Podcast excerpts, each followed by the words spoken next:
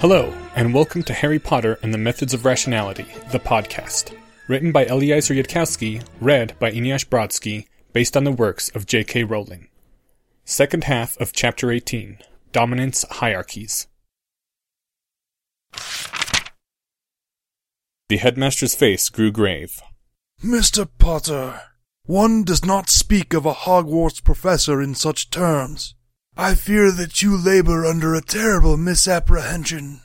Professor Severus Snape has my fullest confidence, and serves Hogwarts at my own behest, not Lucius Malfoy's.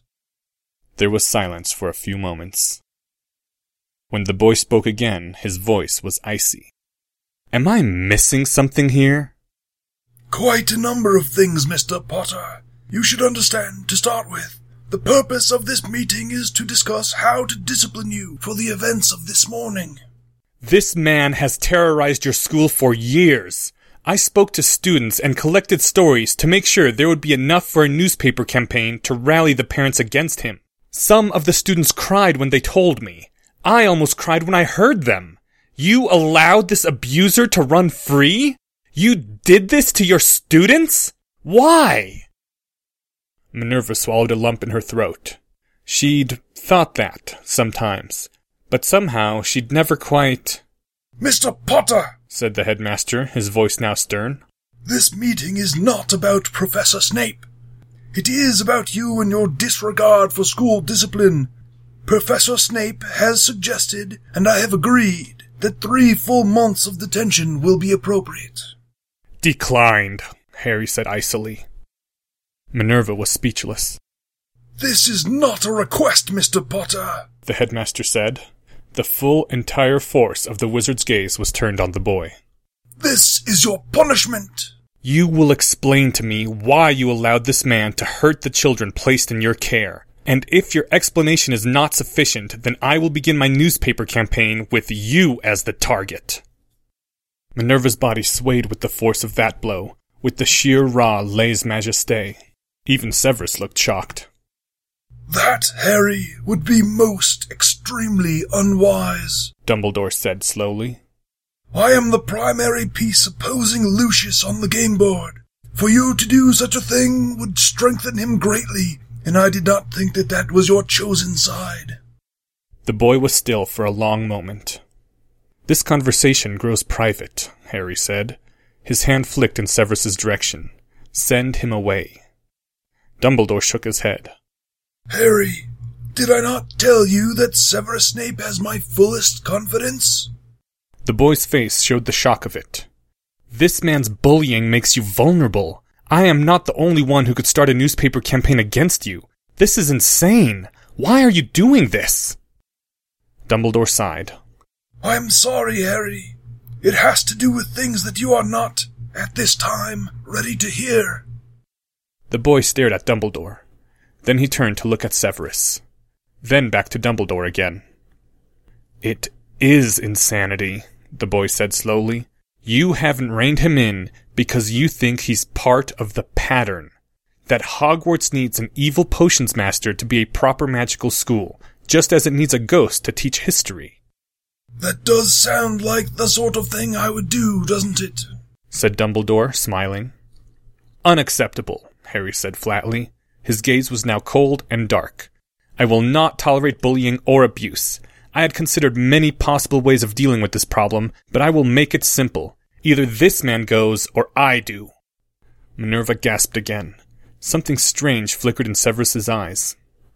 Now Dumbledore's gaze was also growing cold. Expulsion, Mr. Potter, is the final threat which may be used against a student. It is not customarily used as a threat by students against their headmaster. This is the best magical school in the entire world, and an education here is not an opportunity given to everyone. Are you under the impression that Hogwarts cannot get along without you?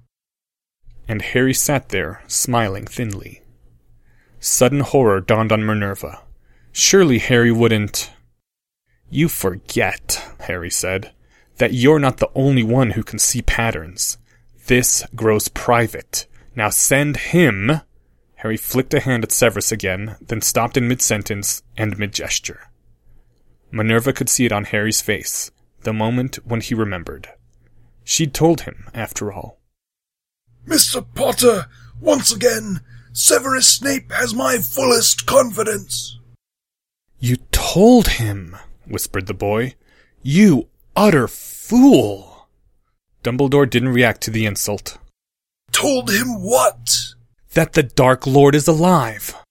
What in Merlin's name are you on about, Potter? cried Severus in tones of sheer astonishment and outrage. Harry glanced briefly at him, smiling grimly. Oh, so we are a Slytherin then. I was starting to wonder. And then there was silence. Finally, Dumbledore spoke. His voice was mild. Harry, what are you talking about? I'm sorry, Albus, Minerva whispered. Severus and Dumbledore turned to look at her. Professor McGonagall didn't tell me, said Harry's voice, swiftly and less calm than it had been. I guessed. I told you I can see the patterns too. I guessed, and she controlled her reaction just as Severus did. But her control fell a shade short of perfection, and I could tell it was control, not genuine. And I told him that you and I and Severus were the only ones who knew. Which she did as a concession to prevent me from simply going around asking questions, as I threatened to do if she didn't talk, Harry said. The boy chuckled briefly. I really should have gotten one of you alone and told you that she told me everything, to see if you let anything slip. Probably wouldn't have worked, but would have been worth a shot. The boy smiled again. Threats still on the table, and I do expect to be briefed fully at some point. Severus was giving her a look of utter contempt. Minerva raised her chin and bore it. She knew it was deserved.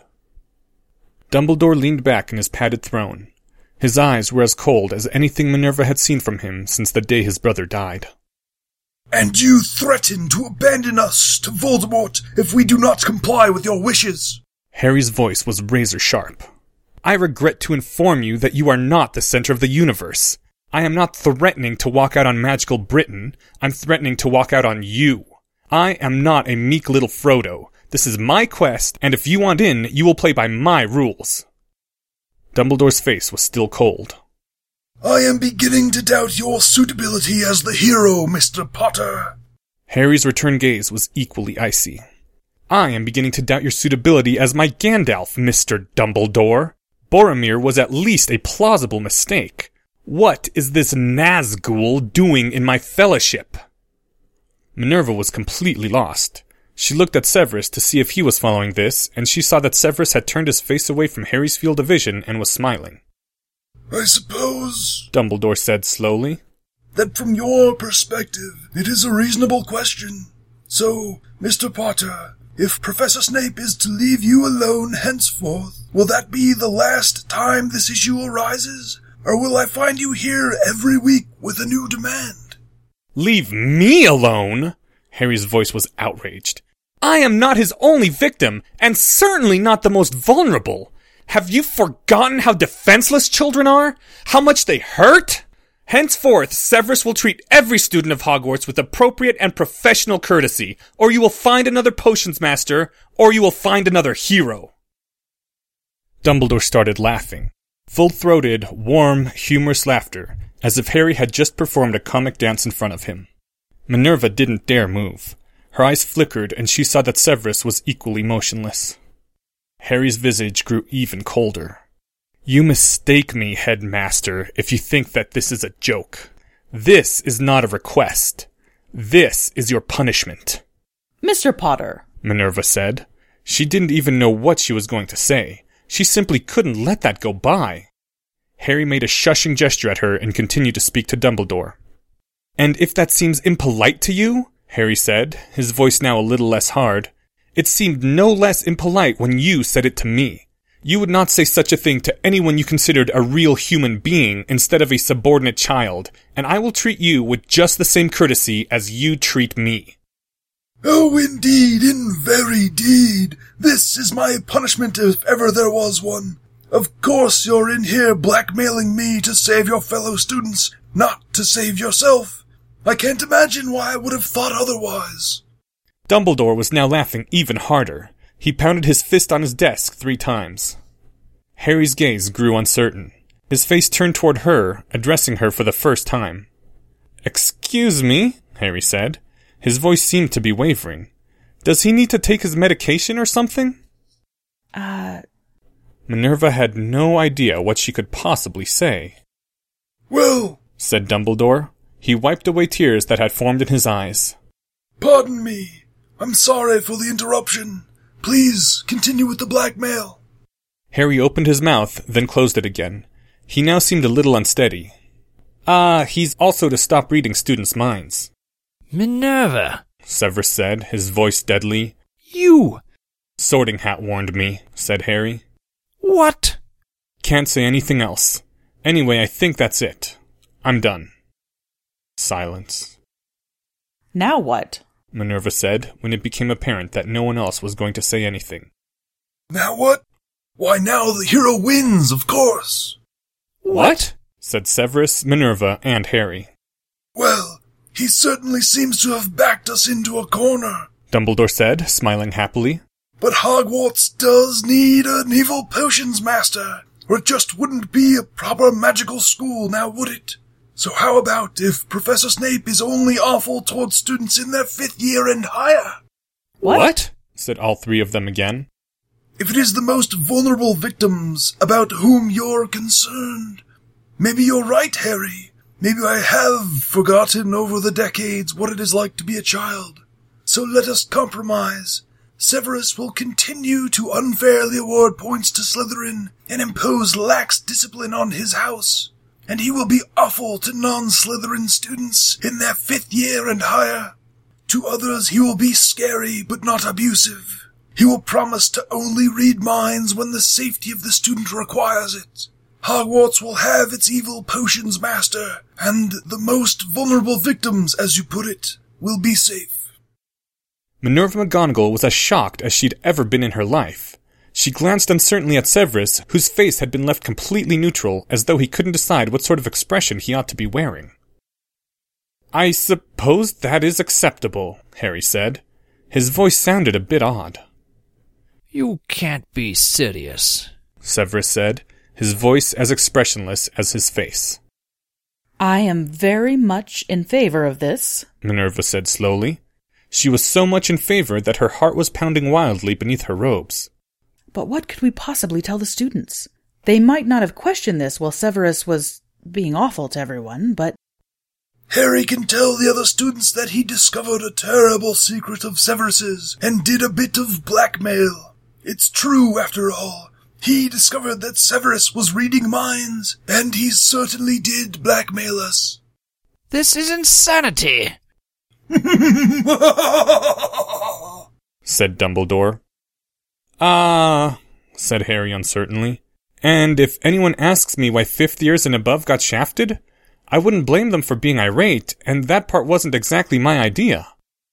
Tell them that it wasn't you who suggested the compromise, that it was all you could get, and then refuse to say anything more.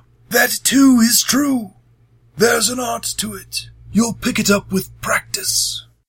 Harry nodded slowly. And the points he took from Ravenclaw? They must not be given back. Harry looked at her. I'm sorry, Mr. Potter. She was sorry, but it had to be done. There must be some consequences for your misbehavior, or this school will fall to pieces. Harry shrugged. Acceptable. But in the future, Severus will not strike at my house connections by taking points from me, nor will he waste my valuable time with detentions. Should he feel that my behavior requires correction, he may communicate his concerns to Professor McGonagall. Harry, will you continue to submit to school discipline, or are you to be above the law now, as Severus was? Harry looked at her. Something warm touched his gaze, briefly, before it was quashed. I will continue to be an ordinary student to every member of the staff who is not insane or evil, provided that they do not come under pressure from others who are. Harry glanced briefly at Severus, then turned back to Dumbledore. Leave Minerva alone, and I'll be a regular Hogwarts student in her presence. No special privileges or immunities. Beautiful. Spoken like a true hero. And Mr. Potter must publicly apologize for his actions of today. Harry gave her another look. This one was a bit skeptical. The discipline of the school has been gravely injured by your actions, Mr. Potter. It must be restored. I think, Professor McGonagall, that you considerably overestimate the importance of what you call school discipline as compared to having history taught by a live teacher or not torturing your students. Maintaining the current status hierarchy and enforcing its rules seems ever so much more wise and moral and important when you are on the top and doing the enforcing than when you are on the bottom. And I can cite studies to this effect if required.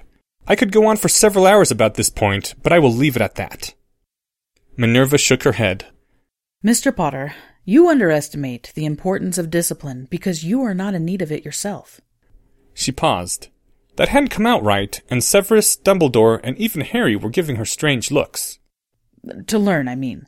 Not every child can learn in the absence of authority. And it is the other children who will be hurt, Mr. Potter, if they see your example as one to be followed. Harry's lips curved into a twisted smile. The first and last resort is the truth. The truth is that I shouldn't have gotten angry. I shouldn't have disrupted the class. I shouldn't have done what I did, and I set a bad example for everyone. The truth is also that Severus Snape behaved in a fashion unbecoming a Hogwarts professor, and that from now on he will be more mindful of the injured feelings of students in their fourth year and under. The two of us could both get up and speak the truth. I could live with that. In your dreams, Potter. After all, said Harry, still grimly, if the students see that the rules are for everyone, for professors too, not just for poor helpless students who get nothing but suffering out of the system, why, the positive effects on school discipline should be tremendous. There was a brief pause, and then Dumbledore chuckled. Minerva is thinking that you are more right than you have any right to be. Harry's gaze jerked away from Dumbledore down to the floor. Are you reading her mind? Common sense is often mistaken for legilimency. I shall talk over this matter with Severus, and no apology will be required from you unless he apologizes as well. And now I declare this matter concluded, at least until lunchtime. He paused. Although, Harry, I'm afraid that Minerva wishes to speak with you about an additional matter, and that is not the result of any pressure on my part. Minerva, if you would. Minerva rose from her chair and almost fell. There was too much adrenaline in her blood. Her heart was beating too fast. Fawkes, accompany her, please. I don't. She started to say. Dumbledore shot her a look, and she fell silent. The phoenix soared across the room like a smooth tongue of flame leaping out and landed on her shoulder. She felt the warmth through her robes, all through her body. Please follow me, Mr. Potter, she said, firmly now, and they left through the door.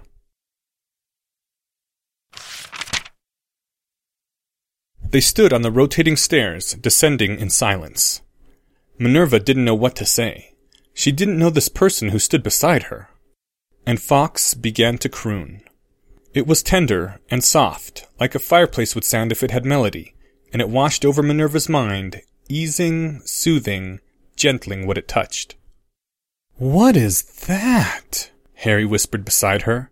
His voice was unstable, wobbling, changing pitch. The Song of the Phoenix, said Minerva, not really aware of what she was saying. Her attention was all on the strange, quiet music. It too heals. Harry turned his face from her, but she caught a glimpse of something agonized. The descent seemed to take a very long time, or maybe it was only that the music seemed to take a very long time, and when they stepped out through the gap where the gargoyle had been, she was holding Harry's hand firmly in hers. As the gargoyle stepped back into place, Fawkes left her shoulder and swooped in to hover in front of Harry. Harry stared at Fawkes like someone hypnotized by the ever changing light of a fire. What am I to do, Fawkes? whispered Harry. I couldn't have protected them if I hadn't been angry. The phoenix's wings continued flapping, it continued hovering in place. There was no sound but the beating of the wings. Then there was a flash like a fire flaring up and going out, and Fawkes was gone. Both of them blinked, like waking up from a dream, or maybe like falling asleep again. Minerva looked down. Harry Potter's bright young face looked up at her. Are phoenixes people? I mean, are they smart enough to count as people? Could I talk with Fawkes if I knew how? Minerva blinked hard. Then she blinked again. No, Minerva said, her voice wavering. Phoenixes are creatures of powerful magic. That magic gives their existence a weight of meaning which no simple animal could possess. They are fire, light, healing, rebirth. But in the end, no. Where can I get one? Minerva leaned down and hugged him. She hadn't meant to, but she didn't seem to have much of a choice in the matter. When she stood up, she found it hard to speak. But she had to ask. What happened today, Harry? I don't know the answers to any of the important questions either. Aside from that, I'd really rather not think about it for a while. Minerva took his hand in hers again, and they walked the rest of the way in silence. It was only a short trip, since naturally the office of the deputy was close to the office of the headmaster. Minerva sat behind her desk. Harry sat in front of her desk. So, She would have given almost anything not to do this, or not to be the one who had to do it, or for it to be any time but right now. there is a matter of school discipline, from which you are not exempt. Namely? He didn't know. He hadn't figured it out yet. She felt her throat tighten.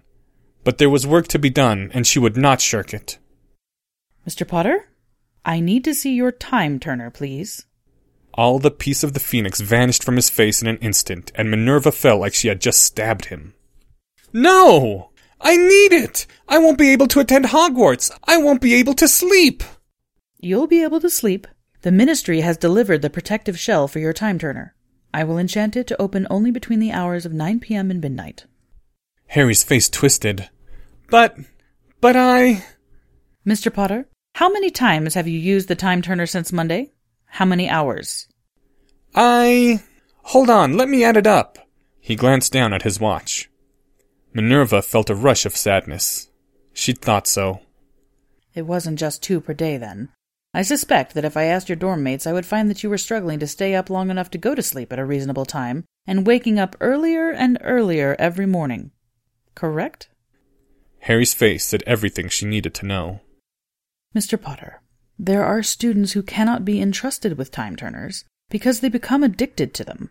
We give them a potion which lengthens their sleep cycle by the necessary amount, but they end up using the time turner for more than just attending their classes, and so we must take them back. Mr. Potter, you have taken to using the time turner as your solution to everything, often very foolishly so. You used it to get back a remembrall. You vanished from a closet in a fashion apparent to other students, instead of going back after you were out and getting me or someone else to come and open the door. From the look on Harry's face, he hadn't thought of that. And more importantly, you should have simply sat in Professor Snape's class and watched, and left at the end of class, as you would have done if you had not possessed a time turner. There are some students who cannot be entrusted with time turners, Mr. Potter. You are one of them. I am sorry. But I need it! What if there are some Slytherins threatening me and I have to escape? It keeps me safe! Every other student in this castle runs the same risk, and I assure you that they survive. No student has died in this castle for fifty years. Mr. Potter, you will hand over your time turner and do so now. Harry's face twisted in agony, but he drew out the time turner from under his robes and gave it to her. From her desk, Minerva drew out one of the protective shelves that had been sent to Hogwarts. She snapped the cover into place around the time turner's turning hourglass, and then she laid her wand on the cover to complete the enchantment. This isn't fair! Harry shrieked. I saved half of Hogwarts from Professor Snape today. Is it right that I be punished for it? I saw the look on your face. You hated what he was doing. Minerva didn't speak for a few moments. She was enchanting. When she finished and looked up, she knew that her face was stern. Maybe it was the wrong thing to do, and then again, maybe it was the right thing to do. There was an obstinate child in front of her, and that didn't mean the universe was broken. Fair, Mr. Potter? I have had to file two reports with the ministry on public use of a time turner in two successive days. Be extremely grateful you were allowed to retain the time turner even in restricted form. The headmaster made a Floo call to plead with them personally, and if you were not the boy who lived, even that would not have sufficed. Harry gaped at her. She knew that he was seeing the angry face of Professor McGonagall. Harry's eyes filled up with tears. I'm sorry, he whispered, voice now choked and broken. I'm sorry to have disappointed you, I'm sorry too, Mr. Potter. she said sternly, and handed him the newly restricted time turner. You may go. Harry turned and fled from her office, sobbing. She heard his feet pattering away down the hall, and then the sound cut off as the door swung closed. I'm sorry too, Harry. She whispered to the quiet room. I'm sorry too. Fifteen minutes into lunch hour. No one was speaking to Harry. Some of the Ravenclaws were shooting him looks of anger, others of sympathy. A few of the younger students even had looks of admiration, but no one was talking to him. Even Hermione hadn't tried to come over. Fred and George had gingerly stepped near. They hadn't said anything. The offer was clear and its optionality.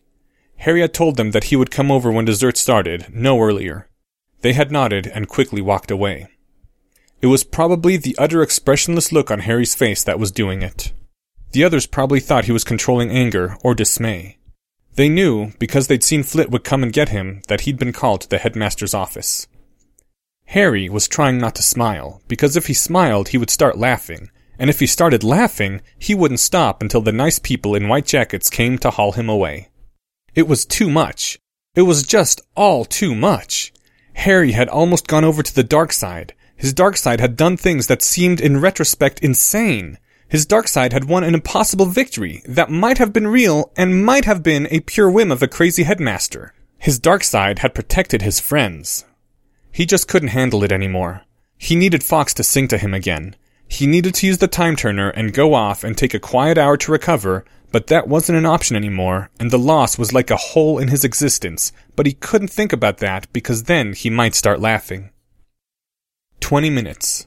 All the students who were going to eat lunch had arrived, almost none had departed. The tapping of a spoon rang through the great hall. If I may have your attention, please. Harry Potter has something he would like to share with us. Harry took a deep breath and got up. He walked over to the head table with every eye staring at him. Harry turned and looked out at the four tables. It was becoming harder and harder not to smile but Harry kept his face expressionless as he spoke his brief and memorized speech. The truth is sacred, Harry said tonelessly. One of my most trusted possessions is a button which reads, Speak the truth, even if your voice trembles. This, then, is the truth. Remember that. I'm not saying it because I am being forced to say it. I'm saying it because it is true. What I did in Professor Snape's class was foolish, stupid, childish, and an inexcusable violation of the rules of Hogwarts. I disrupted the classroom and deprived my fellow students of their irreplaceable learning time, all because I failed to control my temper. I hope that not a single one of you will ever follow my example. I certainly intend to try never to follow it again. Many of the students gazing at Harry now had solemn, unhappy looks upon their faces, such as one might see at a ceremony marking the loss of a fallen champion. At the younger parts of the Gryffindor table, the look was almost universal. Until Harry raised his hand. He did not raise it high. That might have appeared peremptory. He certainly did not raise it towards Severus. Harry simply raised his hand to chest level and softly snapped his fingers, a gesture that was seen more than heard. It was possible that most of the head table wouldn't see it at all. This seeming gesture of defiance won sudden smiles from the younger students and Gryffindors, and coldly superior sneers from Slytherin, and frowns and worried looks from all others. Harry kept his face expressionless. Thank you, he said. That's all. Thank you, Mr. Potter, said the headmaster. And now Professor Snape has something to share with us as well. Severus smoothly stood up from his place at the head table. It has been brought to my attention that my own actions played a part in provoking the admittedly inexcusable anger of Mr. Potter, and in the ensuing discussion I realized that I had forgotten how easily injured are the feelings of the young and immature. There was a sound of many people emitting muffled chokes at the same time. Severus continued as if he had not heard. The potions classroom is a dangerous place, and I still feel that strict discipline is necessary. But henceforth, I will be more aware of the emotional fragility of students in their fourth year and younger. My deduction of points from Ravenclaw still stands, but I will revoke Mr. Potter's detention. Thank you. There was a single clap from the direction of Gryffindor, and faster than lightning Severus's wand was in his hand, and Quietus! silenced the offender. I will still demand discipline and respect in all my classes, and anyone who trifles with me will regret it. He sat down. Thank you too. Headmaster Dumbledore said cheerfully. Carry on. And Harry, still expressionless, began to walk back to his seat in Ravenclaw. There was an explosion of conversation. Two words were clearly identifiable in the beginning. The first was an initial what, beginning many different sentences such as what just happened and what the hell? The second was Scourgify, as students cleaned up the dropped food and spit out drinks from themselves, the tablecloth, and each other. Some students were weeping openly. So was Professor Sprout. At the Gryffindor table, where a cake waited with 51 unlit candles, Fred whispered, I think we may be out of our league here, George. And from that day onward, no matter what Hermione tried to tell anyone, it would be an accepted legend of Hogwarts that Harry Potter could make absolutely anything happen by snapping his fingers. End chapter 18. Thank you to the following people Minerva McGonagall, read by Autumn Rachel Dryden. Dumbledore, Drake Walker. Severus Snape by Brian Jones. Fred and George Weasley by Greg Krause. This chapter's original text, production notes, and attribution links, along with archives and much more, can be found at hpmorpodcast.com. If you would like to learn more about the art of rationality, please visit lesswrong.com, an online community of aspiring rationalists founded by Eliezer Yudkowsky. Some sound effects used are courtesy of the Free Sound Project. The music used is Catch That Goblin by Skaven. Come back next week for Chapter 19 Delayed Gratification.